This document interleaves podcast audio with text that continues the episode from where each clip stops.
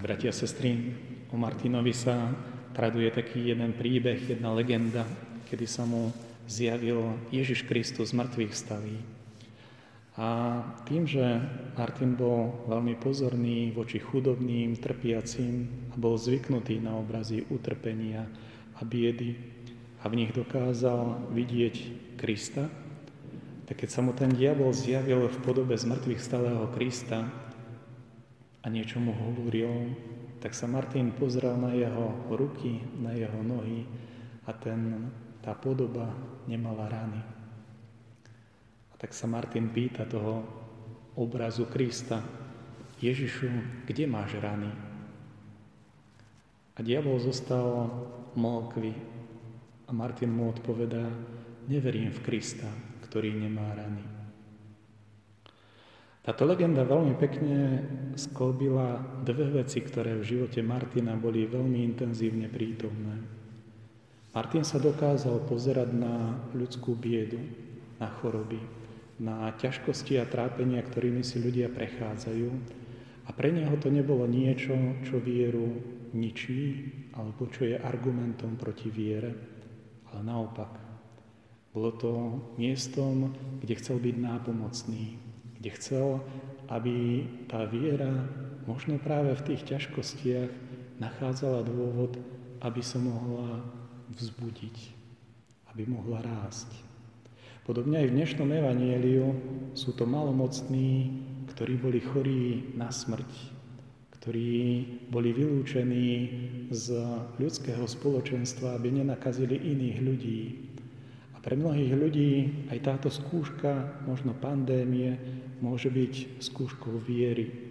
Ako Boh môže dopúšťať utrpenie na ľudí, keď je to dobrý Boh. Ale Martin nielen, že bol pozorný voči tým, ktorí trpia, ale Martin si uvedomoval, že na to ľudská pomoc nestačí.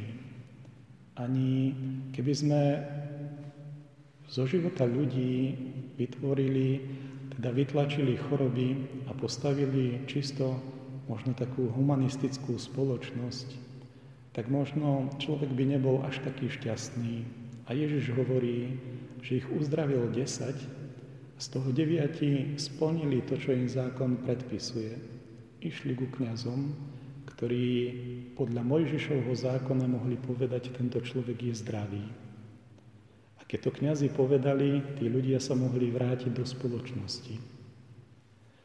Avšak to, čo je veľmi dôležité, je prichádzať k prameňu milosti, objavovať Krista. Aby človek aj napriek utrpeniu, aj napriek tomu, že sa snaží začleniť do nejakej spoločnosti, predsa len to, čo bolo dôležité, je, aby nezostal na povrchu aby všetko toto dokázal vo svojom živote integrovať.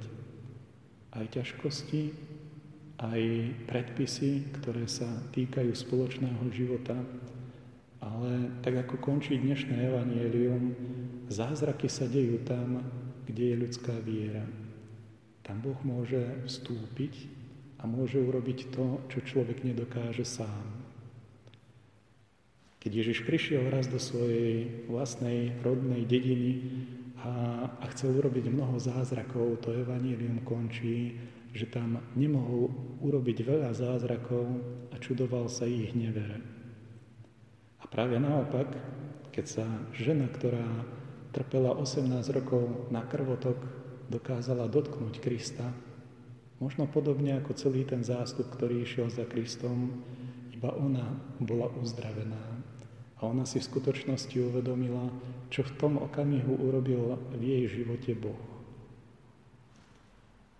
Veľmi pekné na dnešnom evaníliu je, že hoci tam není žiaden ľudský dotyk, Ježiš sa nedotýka chorých, ani Ježiš nejakou vonkajšou formou nerobí nejaký zázrak, toto všetko robí slovom.